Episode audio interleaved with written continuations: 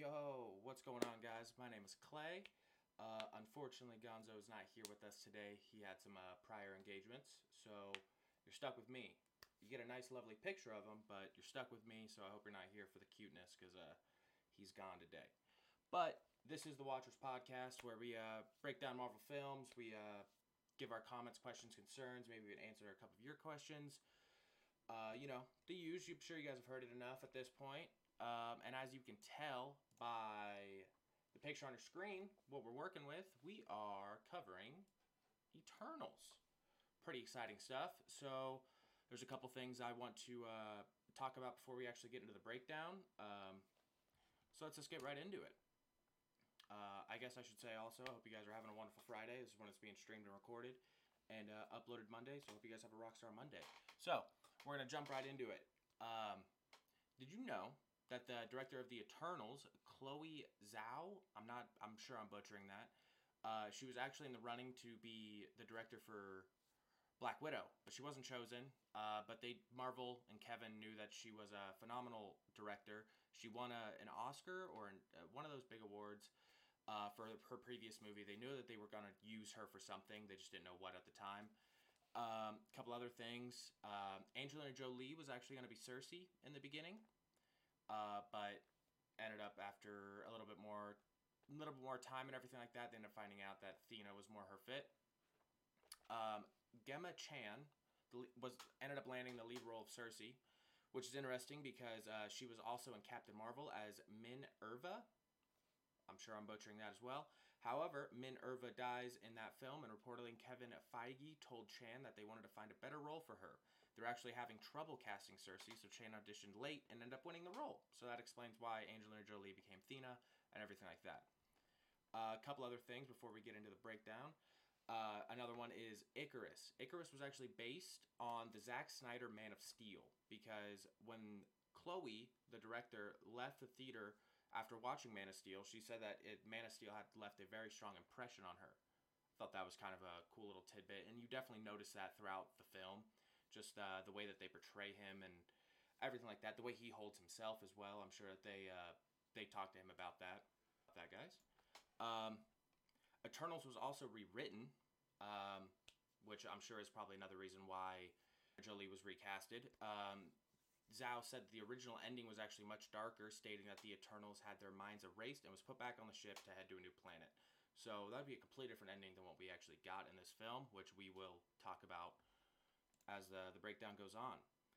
Unfortunately, this is the lowest rated film at its time, getting a 47% on Rotten Tomatoes, 53% on Metacritic, and a B on Cinema Score. I believe the lowest rated uh, lowest rated Cinema Score before that was an A minus, and I'm not sure exactly which films they were. Uh, but yeah, I mean, let's get into it. Let's get into the breakdown. So the first thing we're introduced with is uh, they land, they, they come to Earth at 5000 BC. I thought that was kind of cool. Uh, you get to meet some some tribal members, and you also get to meet deviants. Right then and there, the deviants are coming out of the water. They're they're hunting the tribe people. Um, and uh, in the opening scene, this uh, deviant comes in, snatches this dude's head up, and then the Eternals pull up, and Ikaris uses his light light vision or laser vision, just starts beating the crap out of one. And yeah, I mean it's a group effort. You know, we have uh, Ajax, Ikaris, Sersi, Sprite, Phastos, Athena, Droog, Druig, Gilgamesh, Kingo, and Makkari. Markari? I don't know. I'm so sorry. That's the speedy one.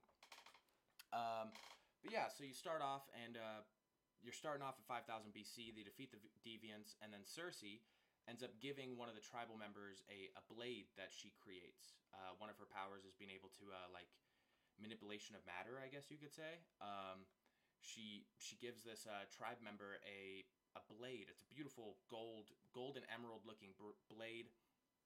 Gives it to the people, and then it transitions into present time, uh, where you see the the blade that she gave the people in 5000 BC. She ends up uh, it's on it's on like a big screen and like a like in a capital. It's not New York Times, but or New York City, sorry, but uh, she takes a picture of it and she ends up running late for school, which or because she's a teacher. I thought that was kind of cool.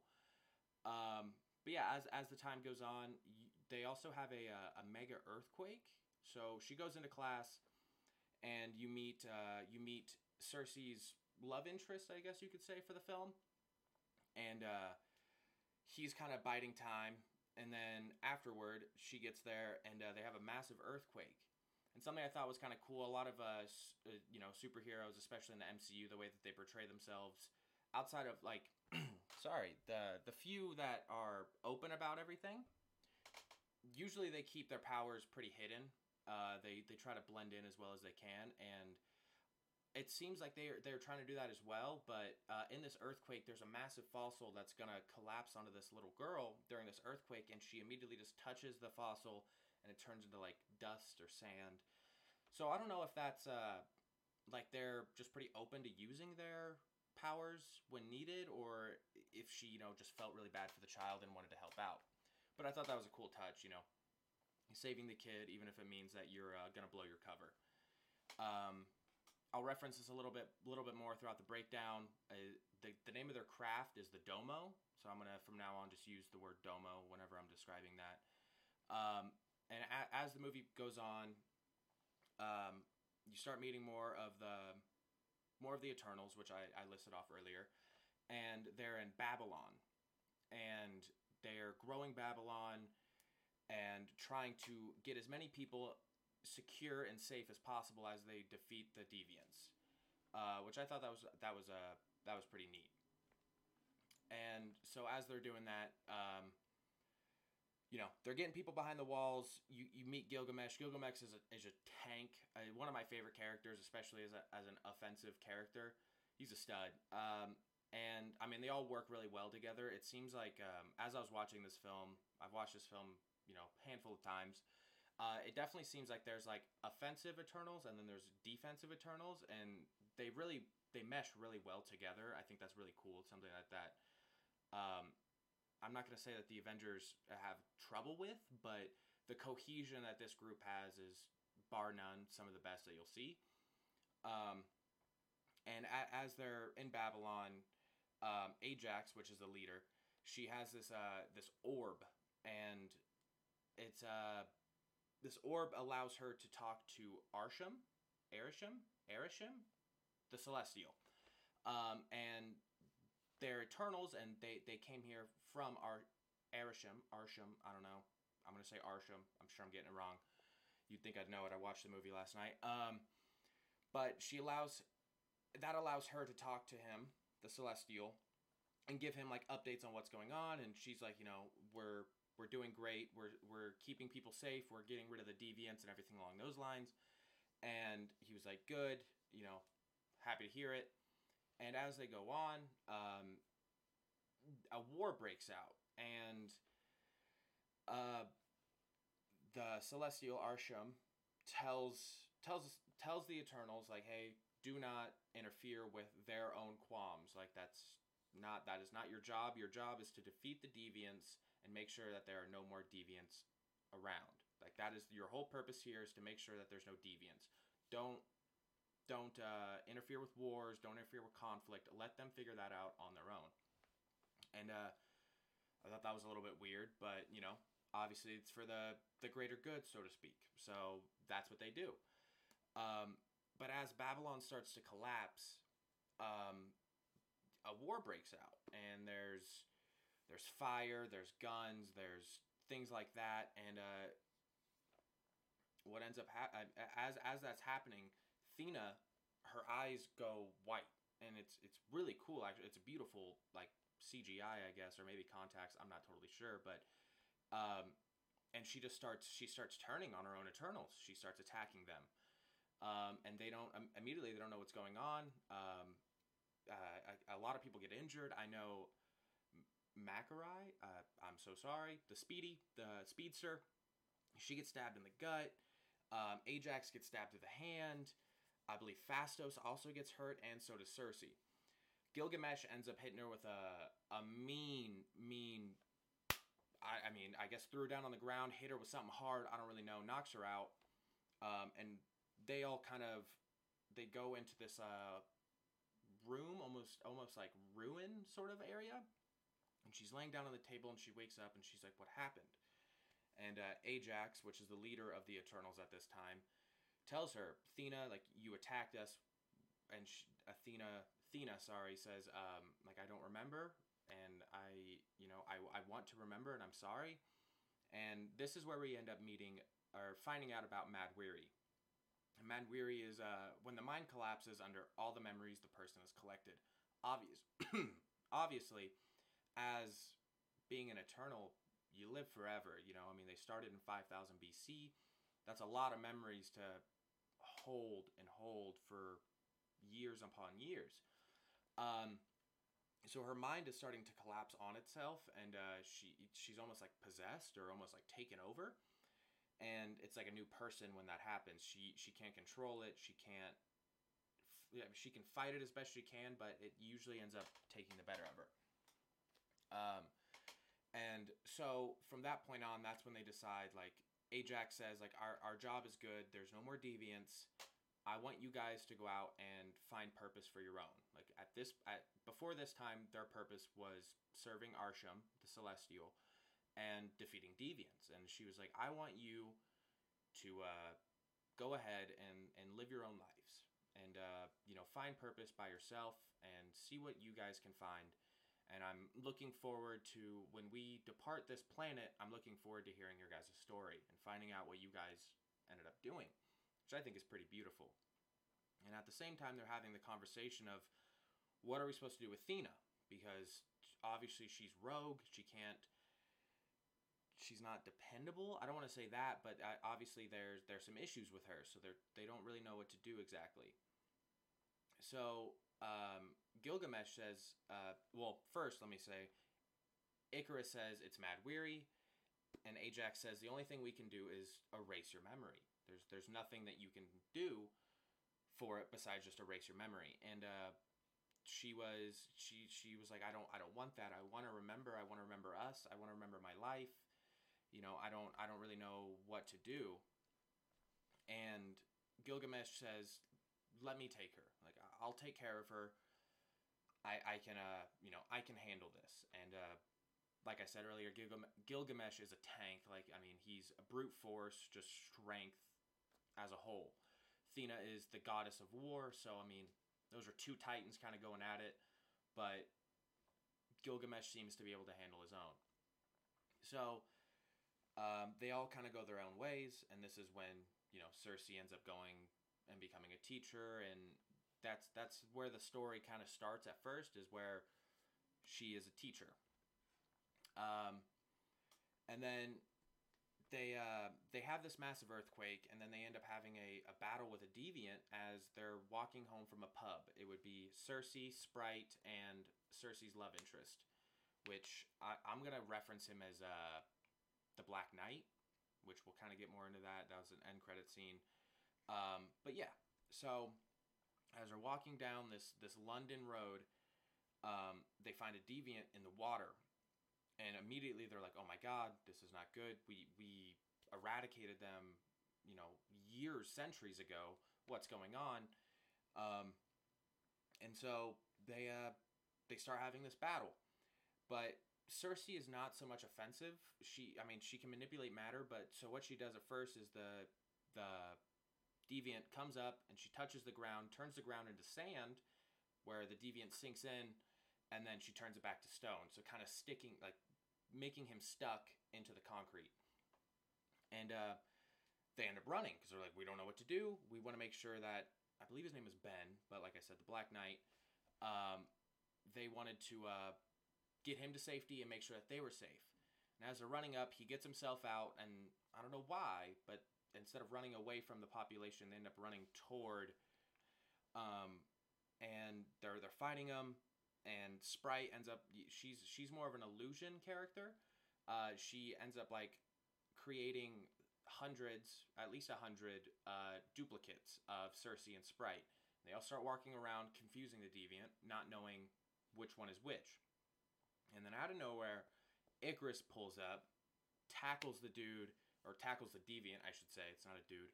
Um, and hits it with the light laser vision, beating it up doing what needs to be done, and as it stops, it uh it heals itself. And they all look at each other and they're like, "Did it just heal itself? Like they weren't able to do that before." and it also like it like snarls, but it it's almost like it's trying to speak.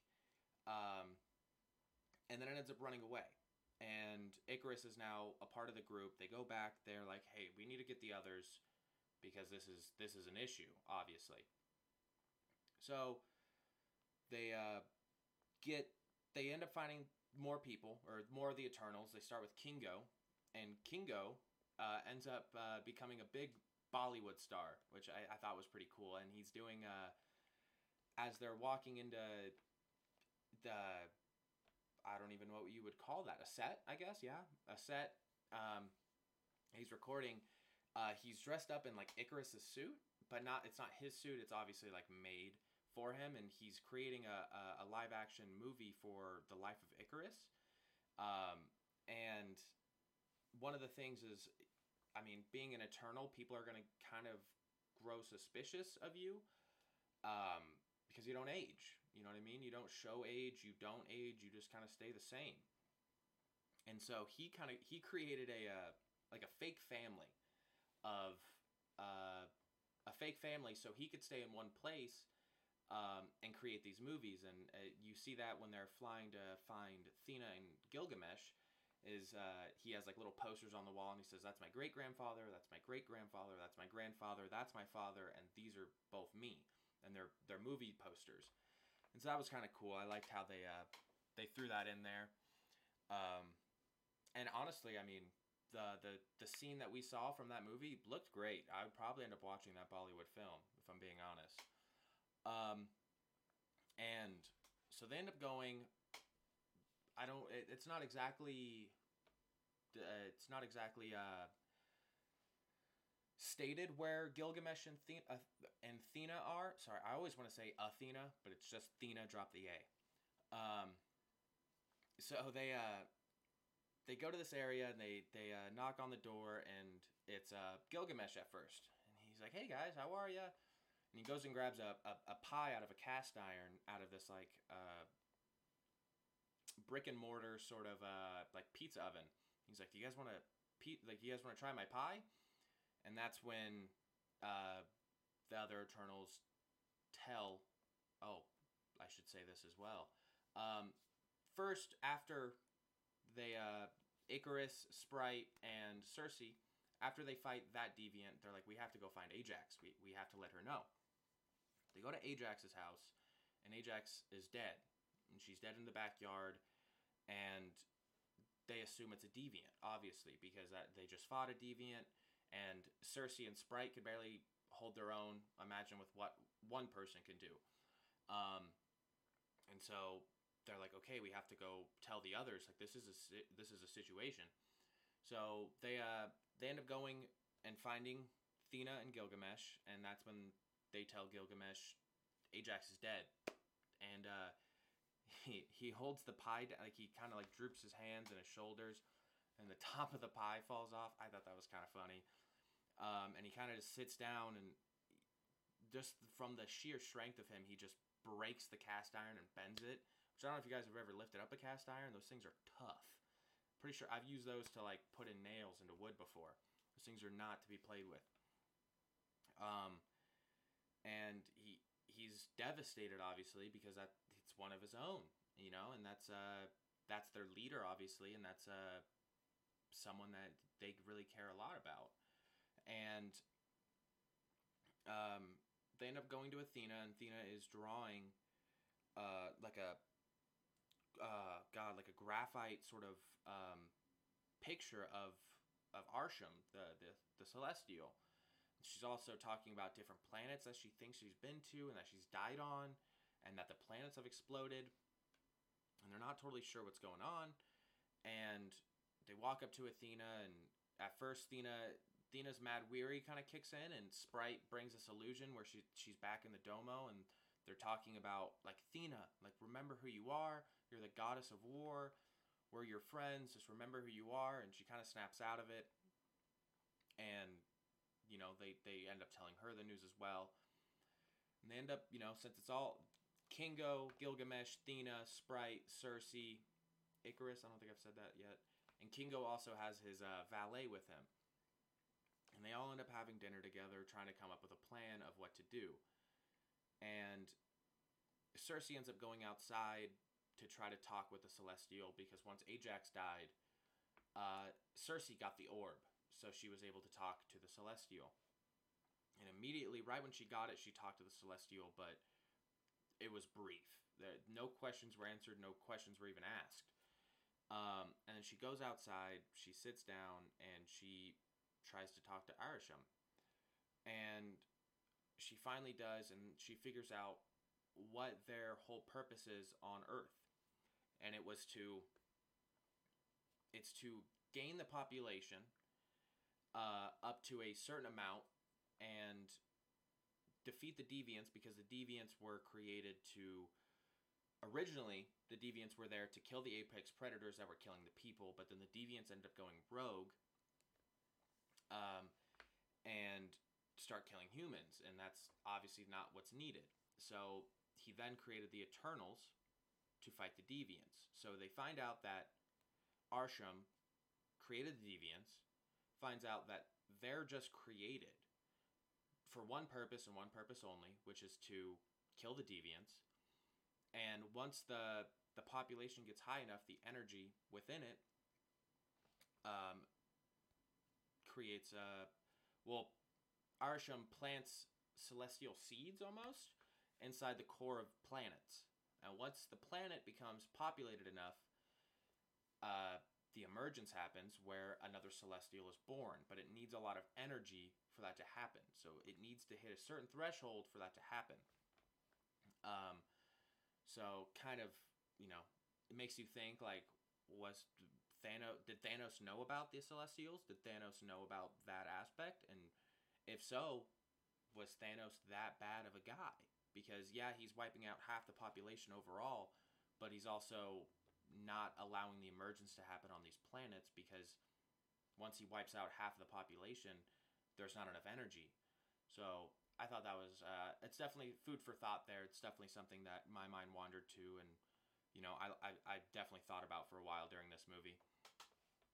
Um, and as so after that, she comes inside with everybody else eating dinner, and she tells everybody what what she found out. And obviously, this is super shocking news because they thought that the deviants were just uh, like a almost like an alien species that was there to hunt. Um, and that's not good. And then they also reference when they fought the deviant in London, Sersi and Sprite, and then Ikaris. They uh, they realized that the deviant wasn't going for c- civilians; it was going only for the Eternals, which is usually the deviants are going after civilians because that's easy prey. So I thought that was uh, I thought that was kind of cool. Um, and as they're sitting there eating dinner, they actually reference the Avengers, which is kind of cool because this is a- this is obviously after Endgame. And um, Kingo, uh, during this conversation, Kingo ends up saying that Thor used to follow him around, but now won't uh, return his calls because he's a hotshot Avengers. I thought that was kind of funny. And then also they talk about, um, you know, who's going to lead the Avengers now that Tony's gone. And Ikaris was like, "Well, like I could do it. I think I'm pretty good at that." And then uh, I'm not sure which one said it. It might have been Gilgamesh, but uh, someone says, uh, "How are you gonna How are you gonna lead the Avengers when Ajax didn't even uh, choose you to lead us?" You know, so a little jab right there, but seems like it's all in good fun. So they end up finding out that you know the Celestial is born, which then creates more galaxies, which then creates planets, which then creates more celestials, which then creates more galaxies. So it's like a it's a never-ending cycle, right? You take away and then you you give you give birth, sort of sort of aspect. And uh, I also thought when when that was talked about in this movie, it made me think of uh, Kang because which each with each celestial creating another universe, that's another universe in which Kang is there, if that makes sense, or it's another universe which uh, within Kang can travel to because he's multiversal. So I thought that was kind of cool. Um, seems like you know the universe is ever expanding, which is giving him more and more places to go and conquer and take over. So I thought that was a, another good shout, kind of something that I hope intertwines again. I, I really like this movie because they brought in Celestials. I was really hoping that that was going to be the main focus of after the Infinity Saga. I really wished it was the first, but Thanos obviously killed it. We all have our own thoughts on him, but they're obviously super high. I mean, Thanos is a stud. But I mean, having Galactus, I mean, he's the ultimate threat. So and I mean, Celestials are just so cool, in my opinion. I mean, just it, it's an alien being, far far bigger and more powerful than than anybody can imagine, you know. And I don't know. I just I feel like that's a little bit more in, enticing and intriguing for me personally than than Kang being the villain, in which you know he's multiversal in the aspect he can go between universes, and he just conquers. But you know, hopefully, it, I'm sure it'll tie all in. Um, and we'll probably end up getting a teaser for Celestials, which will probably end up coming in later on in the phases. You know, I mean, we're in phase five right now, so maybe phase seven we see them. I don't know. I'm excited.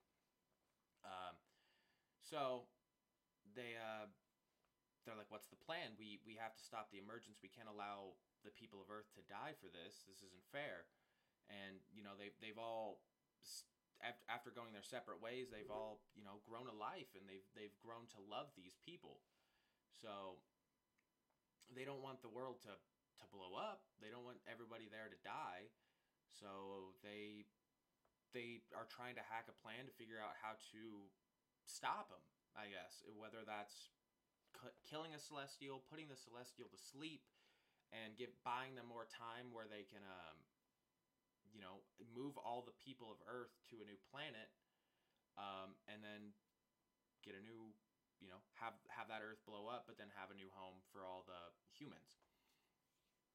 Um, and in that conversation with Sersi and Arishem, they they uh, they realize that you know, like I said earlier, that they're they're not they weren't born; they were simply made by Arishem and the and the World Forge to protect the seed, pretty much protect the celestial seed. So as they're going through it, they she she's asking questions like why don't I remember any of this? And they realize that their memories are simply reset after each emergence. But Arishem keeps them, which maybe it's a fetish. I don't know. I, I, that's a little bit weird. He says he uses them to study the deviants, but that's kind of weird because like like he created the deviants, so like why wouldn't he know everything about them? But I guess you know obviously they grew, they evolved. Um, but yeah, so as the movie goes on, um, they end up going to Druig next, and Druig is uh he left after uh after Babylon, and he was very upset with the fact that he wasn't able to intervene during war and conflict because he, he's able to, I guess, control minds is my is I guess the best way to describe it, uh, and make them do what he feels is necessary. And so he is in this like almost like a commune uh, sort of area, and he's controlling. It's almost like Westview from uh, WandaVision, where he's he's taking control of uh, of a small population, and they're all just kind of working to better the area and better themselves. It's pretty cool. And so they, they, they all go there. Uh, Gilgamesh, Thena, Ikaris, Sprite, Sersi, and Kingo. And they go there to meet up with him. And uh, they pretty much break down everything that they know. You know, deviants were made by Arsham. They're made by Arsham. There's an emergence coming, which is going to kill everybody on the Earth, and they want to stop it. Um, but they don't really know how yet. And their immediately th- their immediate thought was that well maybe Druig can put it to sleep. So they end up they go there they talk about they talk to him about it and he he ends up stating like something along the lines of like you've given me a lot of bad news in one go which i don't know i i, I always like those little phrases and quips like that i i just i just think that was funny um because I mean, yeah, that's that's a lot of shitty news. You know what I mean? Like that is not ideal for anybody. So, um, you're like, you know, can you can you help? Is there anything we can do? And while they're having this conversation, they end up getting like kind of uh, ambushed by these deviants, and they uh, they start getting attacked, and they're all kind of spread out. Gilgamesh and Thena went on a walk, and uh, everybody else is kind of back at base camp, and immediately Ikaris gets picked up by a flying deviant. So he's kind of out of the picture. He's flying now, trying to defeat this deviant.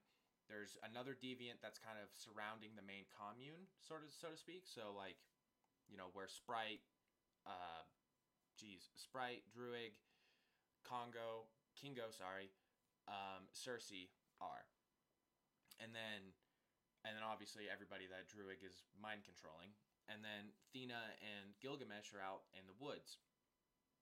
And they start getting attacked, and then Gilgamesh and Thena also start getting attacked. Um, Ikaris ends up not like defeating that deviant, but is able to get away from it. Lands with Gilgamesh and and uh, Thena, and they they're talking. He's like, "Hey, we gotta go. We're getting un- we're, we're under attack."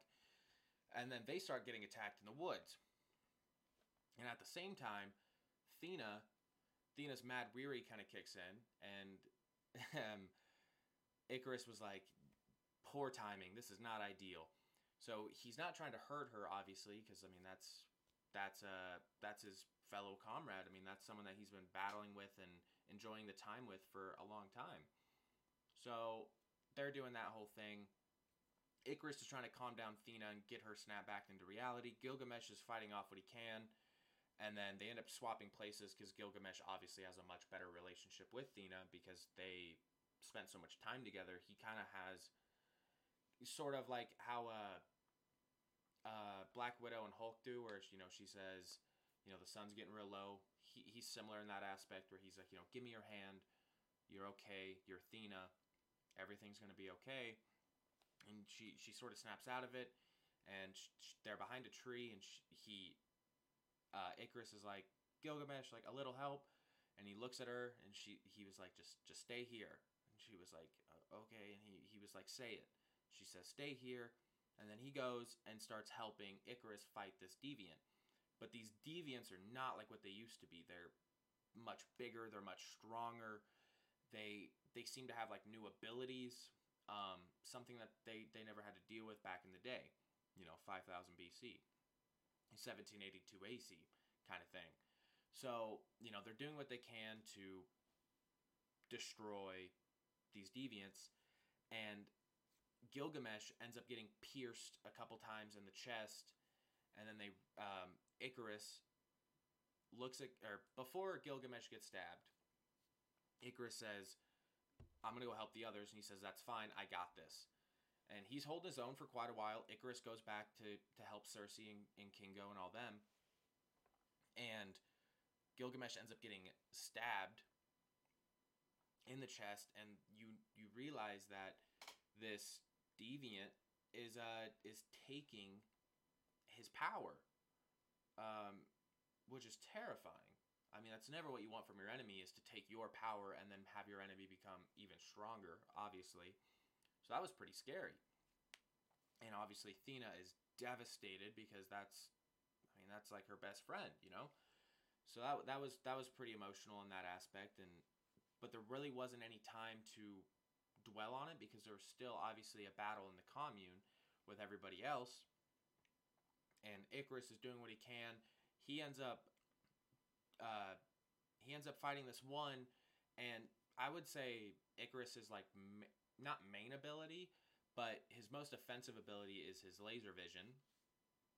But this uh, this deviant like takes his hand and puts his face in the dirt, where he's not able to use that to hurt him.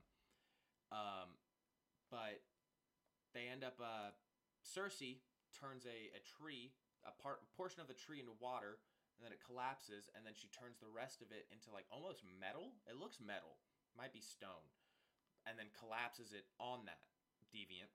Ikaris gets out, and then they're running away. Kingo is uh, he has like it, it's it's uh, it's a little bit silly in my opinion, but he's got like guns, and he's he holds them like this, and he's like. Pew, pew, pew, um, and then he almost has like a kami kami ha where he's like, I don't know. I, I think that was a. I felt like they could have had a better power for him, but you know, whatever. It worked out. It was fun. Um, and they they're battling as much as they can, but there's not much that they can do. Kingo ends up uh, like almost sliding underneath one and shooting one in the head and kills that one. But there's a few more there. And then Sersi turns the tree into stone or, or metal, uh, collapses on another deviant. They all kind of start running away. But Sersi is like s- smacked into water, like this small pool that's in this commune. And the deviant jumps in after him, after her, to obviously eat her and kill her, take her power. But she like touches its head, and it turns into a tree. Um, and in that process kills it, which was crazy. She's never been able to do that before. Um, and Ikaris immediately dives in and asks, "Are you okay?" Um, you know, I was worried about you, as they did have a relationship earlier in the earlier in their lifespan, but we don't really see too much of that. We see them get married. We see him flirting with her, but we actually have our first sex scene in in Marvel with that. But outside of that, you know, for the majority of the movie, they're split up. Um, but he still, you know, he still loves her and he still wants to make sure that she's okay. So he immediately dives in and Sersi, are you okay? And she's like, yeah. And uh, Druig is using his uh, mind control, I guess, to use all of these other humans to shoot these deviants with like hunting rifles and shotguns, which is just not doing anything. Like, what are we doing? That is not like what like what are we doing? Like we needed a superhero to, to kill these. These two two threes and these twelve gauge slugs aren't gonna do shit. And so uh you know, they're like, hey, you have to let them go, please, like, let them go. And so finally he breaks and he stops the mind control, and everyone was like, Druig, what's going on? What's going on? And he's like, run to the river, seek safety. Um, and, you know, they end up destroying these deviants. Um, but as we find out in that battle, that we end up know him as, as Crow, Crew, I don't really know, KRO. I'm going to call him the main deviant we realize that he's absorbing these these powers from the Eternals, and he ends up saying something along the lines of like, "I'm coming back for you. I, I'm, I want to like, I'm gonna kill you all."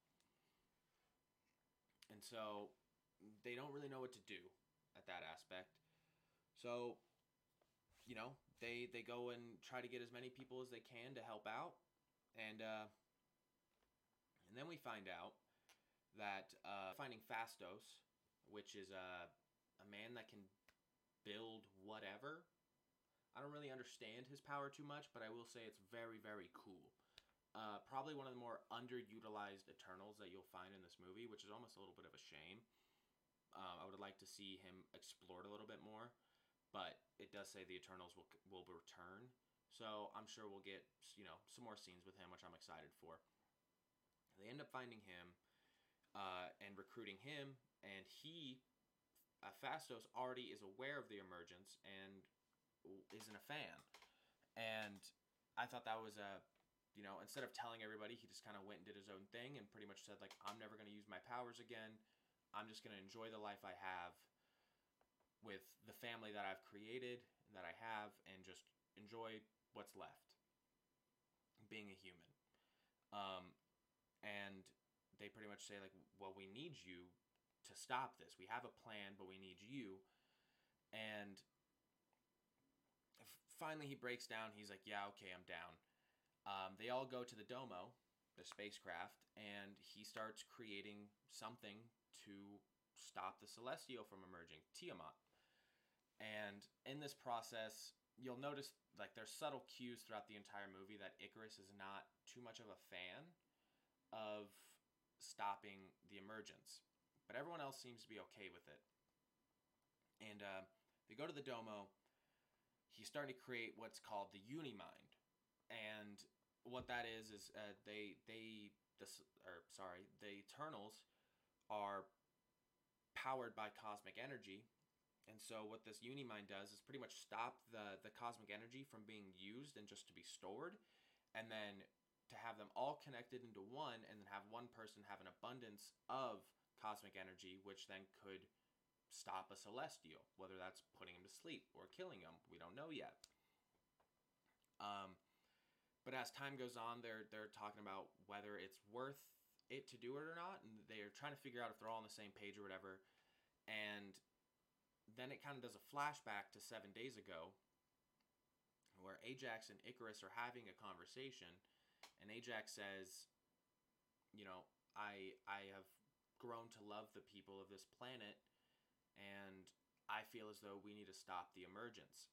And Ikaris was not a fan of that because Ikaris's faith is completely in Arishem, and it it uh it scares him. He he knows what he needs to do. He knows his purpose, which is to serve Arishem and nothing more. So what he ends up doing, and he's like, okay, well, before we do that, I need to show you something. And they end up going to Alaska, and this is where he finds the deviants. And he says that you know they were probably frozen in ice um, you know during a big ice age, but they're since uh, the icebergs are melting because of the emergence, they have thawed out. And she was like, "Oh my God, we have to tell the others." And he was like, I, I forget the exact phrases here, but pretty much what happens is he pushes her off the mountain, and then the deviants end up absorbing her power, and then he comes in, snags her, plants her body, destroys a little bit of the backyard, and so we end up finding out that Ikaris is a shitty guy. I mean, pretty much like there's no other way to explain it. He I mean, he killed one of his own. He killed his leader. Not even just like a random one. He killed like their leader because she was going against what their their purpose was and he was not going to go against what his purpose was. So they end up finding that out and they're obviously super distraught with that. And they don't really know what to do with it. And Ikaris destroys the plan of the Unimind. He like laser beams it and it kind of explodes. But I, I understand what they were doing there, obviously. Like he's putting his foot down and he's like, I'm not gonna allow you guys to stop this. This is supposed to happen and it's not right for us to stop it. But at the same time, like Phastos is just known for building things, so like he could just like pick up the pieces he destroyed and like reuse them. So I don't really know what they were going for there. He ends up making the Unimind regardless. Um, and he tells Makkari, I want to say it's Makkari. He tells Makkari, go find the point of emergence. And being the speedster, I personally think out of all of the movies I've watched that have had speedsters in them, I think she has by far the coolest animation um, out of all of them. You know, Quicksilver and uh, the Flash and all that because a lot of them when whenever they show speed everything else turns into slow mo and then they run normal. But for her she runs really fast and everything's kind of a blur and it's like warping around her. So it's almost like you get to see it from her perspective versus uh, an, an outside perspective if that makes sense which i feel like is done with a lot of the other speedsters. Um, and she finds the point of emergence comes back and that's when Ikaris blows the thing up and she's like what's going on and then he goes to destroy her, and then Kingo jumps in front of her, and she runs away. And Kingo realizes, like, I don't agree with this, but I'm not going to be an asshole. Like, I'm not going to stop you guys from trying. I'm just going to go. Which, I mean, if that's that's the that's the adult way to do it. You know, if you guys don't agree upon something, you don't become an asshole and try to destroy the person. You just like, okay, I'm sorry. Well, like I'm not gonna help because this goes against what I believe, but you know, by all means, let's uh, let's get into it. So, um, like I said, Phastos ends up creating the Unimind, which you know puts all their cosmic energy into one, and they end up having a plan. But obviously, Ikaris is not going to allow that to happen. Ikaris is like, "I'm not going to allow you to do that. I'm out of here." And this is where Sprite says, "Like, I want to come with you."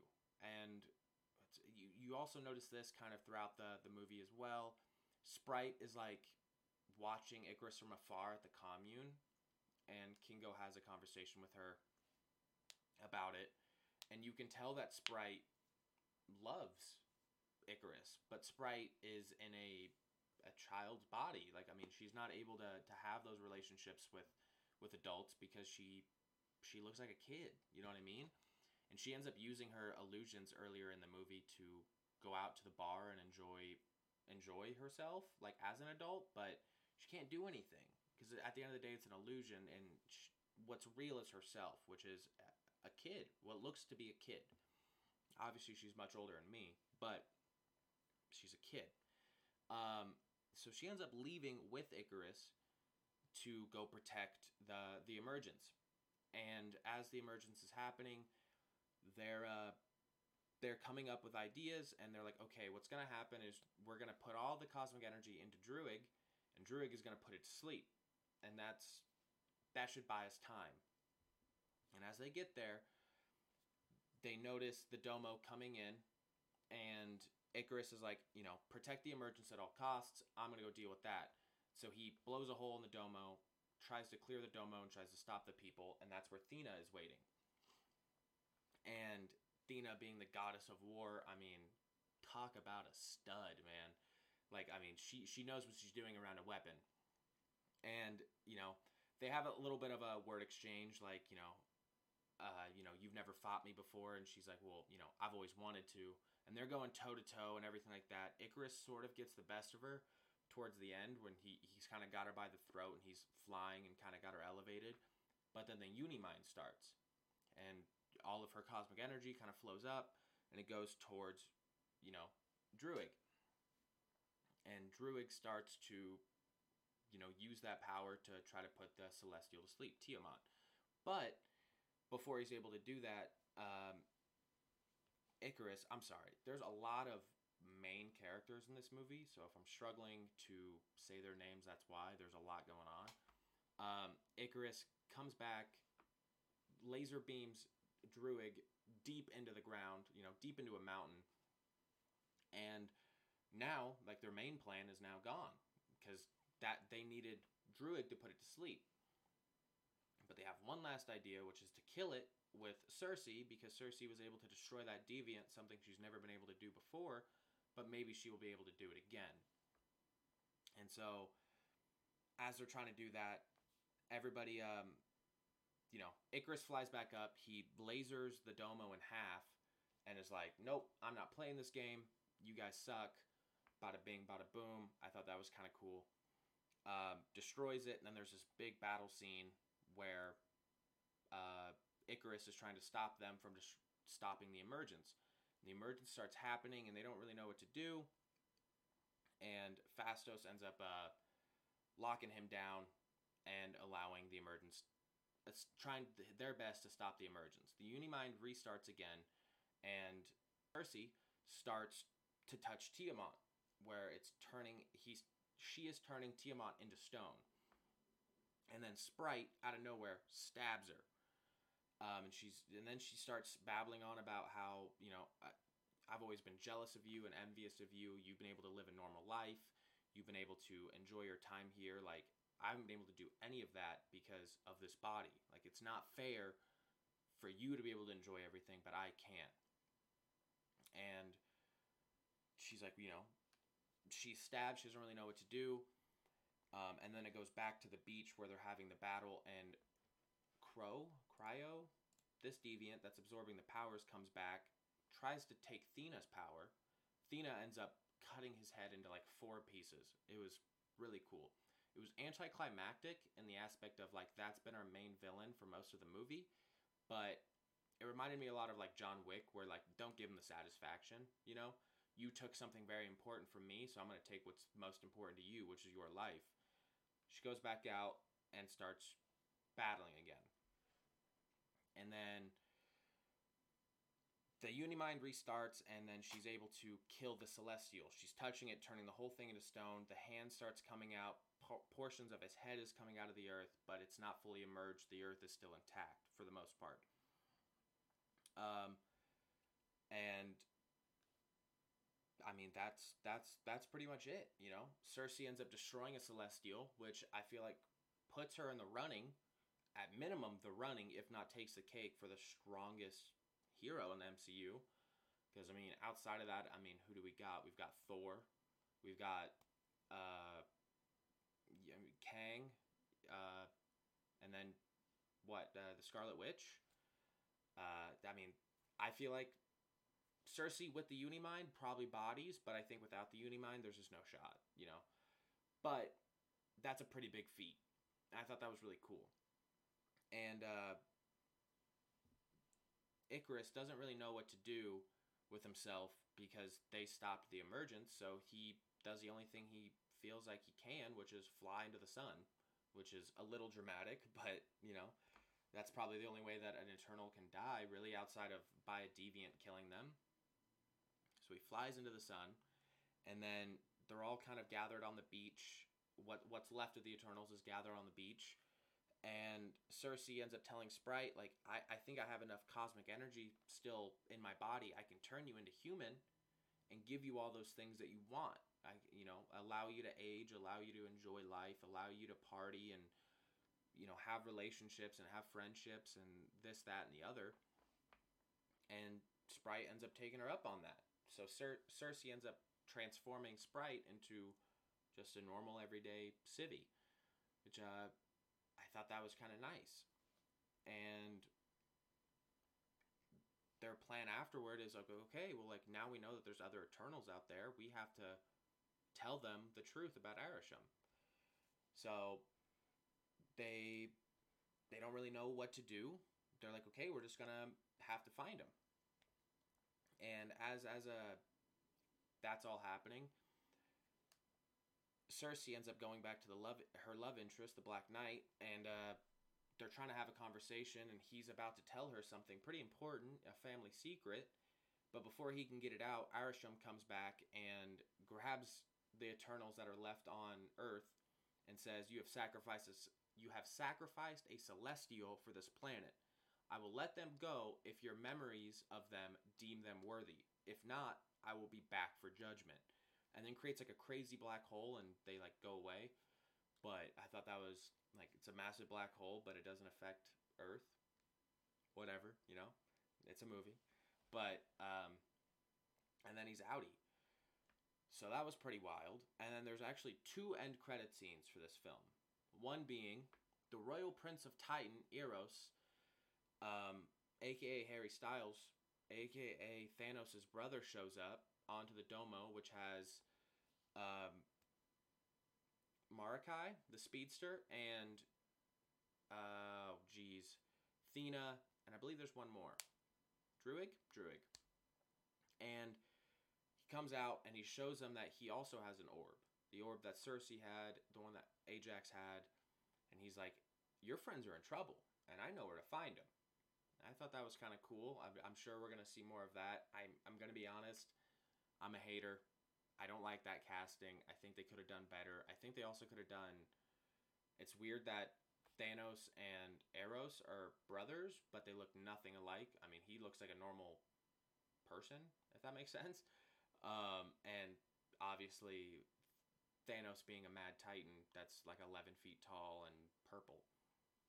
And then the second end credit scene, the love interest of Sersi, aka the Black Knight, um, is like pondering around a box, opens it up, and you see the ebony blade, which um, is a is a obviously like something that's been in the comics for a long time. It's a blade that allows the wielder to kill its foe, but the more foes that it kills, the blade becomes more bloodthirsty, and only the purest of heart is able to control that. So that's pretty cool. Um, I'm excited to see what they do with that. Um, I don't really know too much about him, so I think it's going to be neat to see. Um, yeah, so that that was pretty much the breakdown of this film. Um, I'm sure there's a lot that I missed and a lot that I could have said, but I've been kind of rambling for almost an hour now, and there's another segment that I want to get to, and yeah. So, and also probably would have been better if uh, you know I had someone to throw ideas back and forth. But like I said, Gonzo had prior engagements, so you know you're stuck with me. Like I said, and you're stuck with my breakdown. So, um, but yeah, now that we're done with the breakdown, let's get into some Marvel news. I got I got some goodies for you. Um, first being Zoe Salanda, Gamora. I'm gonna just say Gamora. I know I'm butchering that, butchering that name aggressively. So Gamora said in an interview with Games Radar Plus that the next time that she, the time has come for her to step down and the next generation to come forward. And then she goes on to state that the only thing, the one thing that I would not want is for for Gamora to go away. She's been such an impactful character for fans and especially female fans and young female fans.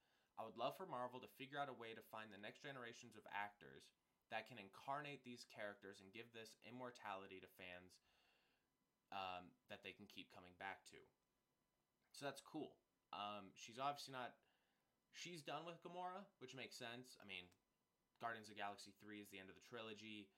Uh, you know, a lot of the Guardians characters are also leaving because of um, James Gunn. James Gunn is no longer with MCU, he's now with DC, Warner Brothers. So, but I think it's cool for her just to, to at least outright say that you know they she she wants Gamora to stay stay alive and continue going throughout these movies, but she's she's kind of over it, which I think is fair. I mean, she's done a lot. I believe also in there she says, uh, "I went in for one and ended up doing ten, so that was kind of cool. As in one movie ended up turning into ten, so you know, good for her. She did a lot for that role, and you know, I think Gamora's great. It's gonna be hard to recast though. I think that's that's a big qualm that I'm gonna have is if it's not perfect, I don't want it. You know what I mean? And I feel like that's how Marvel's gonna treat it, and a lot of other fans are also gonna treat it. If if it's not done correctly, then they're not interested. So hopefully the casting's done right. If they decide to go with her idea and not kill off Gamora, but have a new Gamora. Um, another thing I wanted to touch on is Agatha, Coven of Chaos, will have musical numbers in an interview with a Hollywood reporter, Patty LuPone, stated that Agatha Coven of Chaos will have musical elements similar to WandaVision, also stating that their lead singer is Kathryn, aka Agatha. So, excited to see how that goes. Um, I think that's. Uh, I hope it's not too much musical numbers. I feel like WandaVision was like pretty solid with what the, with what they did, so I would assume that they're going to kind of stick to that sort of structure. Um, but yeah, I mean, I, I think uh, I'm excited for that. And Kathryn also, I believe, if I'm not mistaken, she sang in WandaVision. I mean, she crushed it. She's got a great voice, so why not? Um, but yeah, I, I'm I'm definitely excited for that. I'm excited to for them to explore dark magic and the Darkhold and more of that information because, as you know, in our, our previous episodes with Doctor Strange 2, we we know enough about the Darkhold to understand it, but there's definitely more to it, and I'm excited to see what else they're gonna do with it and what else uh, is done with it. I guess I should say. Um, another thing is uh, it is confirmed that Guardians of the Galaxy 3 is going to have two, count them, one, two after credit scenes. So, you know, make sure to stick around until the lights come on in the theater. I'm sure you're probably not going to want to miss it it being the end of the Guardians of the Galaxy 3, I am intrigued to see what the two end credit scenes are going to be because we've got I mean, usually with after credit scenes it usually ties into the next film. So, I'm excited to see what that'll be, whether that's a a quick little snippet of a closure of a different character or you know something happens in that movie which ties into more avengers themed movies and you we get to get a sneak peek on something like that I'm definitely excited either way. Um, and an industry insider, I don't know who this person is. Obviously, I I'm getting all this from uh you know different different websites and different uh, social media outposts and stuff like that. But a industry insider has claimed that Adam Driver has been offered the role as Reed Richards in the Fantastic Four. I don't know how I feel about that, if I'm being honest it would make sense. I mean, he's worked with Disney, obviously with Star Wars and everything like that, and he is a great actor. Um, but I don't know. I mean, it sucks that they threw away John Krasinski in the Doctor Strange 2 and just kind of got rid of him. Because in my opinion, I mean that that for me was the perfect cast.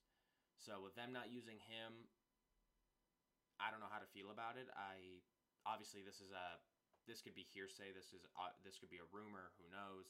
And who even knows if Adam Driver is even going to accept the role? But if he does, I hope that they execute it correctly because I will say Adam Driver definitely he gives me a lot of like Jake Gyllenhaal vibes in the aspect that he very good at showing emotion and he definitely gets into his role. But he does. I, I mean, he, they're gonna have to do something about his hair. That's for sure. Because you know, Reed Richards did not have long hair, and Adam Driver does. So, I mean, that's obviously one of the biggest qualms I'm gonna have. But I do think it could be great. So, you know, high hopes for that. And I'm sure you guys have watched. Uh, there's a new Guardians of the Galaxy 3 trailer, or a clip, I should say, and I believe it's it's titled "It's Good to Have Friends." where we see Rocket and and three other animals that seem to be also tested on as similar to Rocket, and they're all talking about like what their names are going to be. And there's a talking otter, which she wants to be named Lylla. Um, and then there's Teefs, which is a walrus, and then there's Floor, which is a bunny because she's laying on a floor. Um, but you'll notice in in that clip and in, in that movie, if you guys got good ears, you'll you've heard that voice before, and that is Linda Cardellini. I hope I'm saying that right. I know I'm not. There's just no way. I'm just not good enough for that. But Linda for surezies, which is actually uh, Clint Barton, aka Hawkeye's wife in in the MCU. So cool to see that she's also landed a couple other roles, even though it's just voice acting. I mean, it's I'm sure that you know these these other characters are gonna have a special part for Rocket's uh, Rocket's backstory. So I'm excited to see that in that clip. Um, I mean, it looked beautiful and it was it was emotional, especially not knowing what's gonna happen. But man, do I have a hunch that is. I, I feel like a lot of them are gonna die, but I definitely feel like Rocket's death is gonna hurt. So I don't know. I'm excited for that film. It comes out really soon. I should have written down what uh, how many days are left. I believe it's like 11. We have like 11 days that movie comes out. I'm gonna go see it opening night. Um, I hope my co-host Gonzo also does that, so then maybe we can uh, try our best to give you a breakdown, or maybe just our our thoughts, our takeaways from it. Uh, maybe we'll wait a week though. That way you guys can go watch it and there's no spoilers. That'll probably what we do. But regardless, I'm excited. Oh my god, I'm so excited. Um, and last but definitely not least, Secret Invasion was rated 16 plus in the UK. I don't know if that's going to be the same thing for the US or other countries around the world, but I was able to find an article that stated that Secret Invasion has been rated 16 plus in the UK. I would assume it would be that would be it for everywhere else as well. Uh, but I don't know if they have like stricter stricter cinema rules or not. But that's exciting because one of my biggest qualms I have which I'm pretty sure I've stated in other episodes, is that they since Disney took over, there isn't a lot of brutality, which I understand. I mean, brutality is not always needed, but like Hulk is ripping people in half. You know what I mean? So, like, I, I would like to see a little bit of something there to make it feel just even just a little bit harsher. You know what I mean? And and everything along those lines. So I'm excited to see what Secret Invasion has in store for them to get that rating. Obviously, there's going to be something in there, if not the entire show, that is a little bit darker themed, whether that's, you know, more violence or whether it's more sexual or whether it's more uh, the, the language wise or, or what the case is, but I'm I'm definitely excited for that as well. Not as excited as Guardians of Galaxy 3. I mean, come on. It's Guardians. But I'm excited to see what they do with that. Um, but yeah, I mean, I'm gonna I'm gonna be honest with you guys. That that's what I got for you today. I hope that's good enough. You know, I I believe next week we should have Gonzo, so you guys will be able to have his lovely voice back in here and all of his attractiveness. Sorry, you guys were stuck for me this week, but you know, I did what I could for you. Um, but yeah, I mean that that's gonna be the end of the breakdown. It's gonna be the end of the the Watchers. Hope you guys enjoyed. Make sure you uh, like, comment, subscribe. It's all free. Follow the stream. It's free. Um, and you know, just just tell us how tell us if you guys are liking it. If you guys want us to cover a movie specifically, throw it down in the comment, throw it down in the chat. You know, reach out to us. Let us know what's going on. Um, but for now, that's going to be it. This has been The Watchers. Peace.